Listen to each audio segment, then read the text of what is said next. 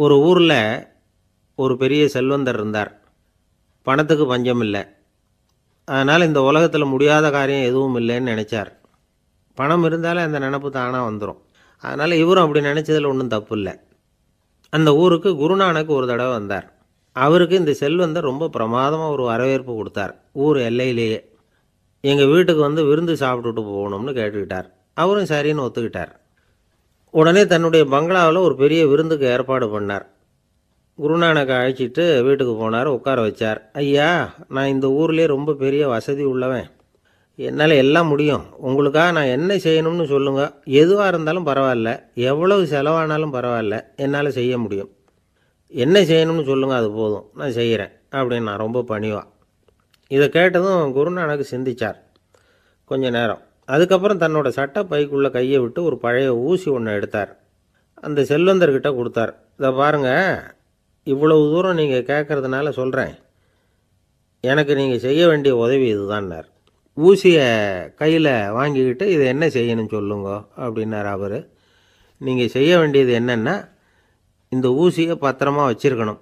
நாம் ரெண்டு பேரும் இறந்து போனதுக்கு பின்னாடி இன்னொரு உலகத்தில் நாம் சந்திக்கக்கூடிய வாய்ப்பு இருக்குது. அப்போ இந்த ஊசியை என்கிட்ட கொண்டாந்து கொடுக்கணும். இதுதான் நீங்கள் எனக்காக செய்ய வேண்டிய உதவி அப்படின்னார். குருநானக் லேசாக சிரிச்சுக்கிட்டே. இதை கேட்ட உடனே அந்த பெரியவர் முழிக்க ஆரம்பிச்சிட்டார். அது எப்படிங்க? நான் சாகிறப்ப எப்படி இந்த ஊசியை எடுத்துக்கிட்டு இன்னொரு உலகத்துக்கு வர முடியும்னார்?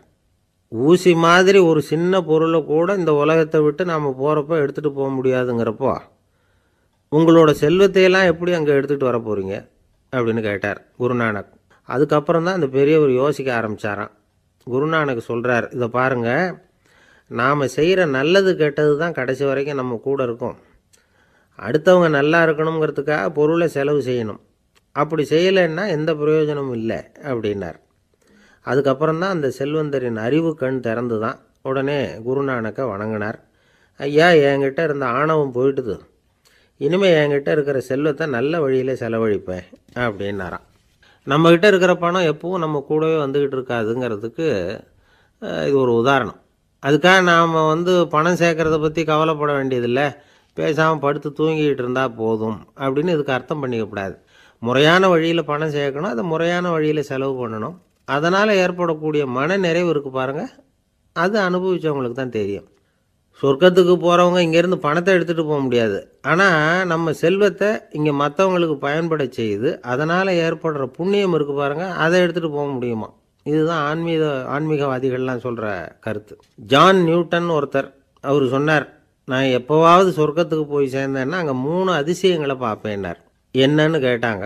நான் யார் யார் இருக்க மாட்டாங்கன்னு நினச்சிக்கிட்டு இருந்தானோ அவங்களில் சில பேர் அங்கே இருப்பாங்க. அது ஒரு பெரிய அதிசயம்னார். சரி அடுத்தது என்ன? ரெண்டாவது அதிசயம் என்னென்னா அங்கே இருப்பாங்கன்னு நான் எதிர்பார்த்த சில பேர் அங்கே இருக்க மாட்டாங்க அப்படின்னார்.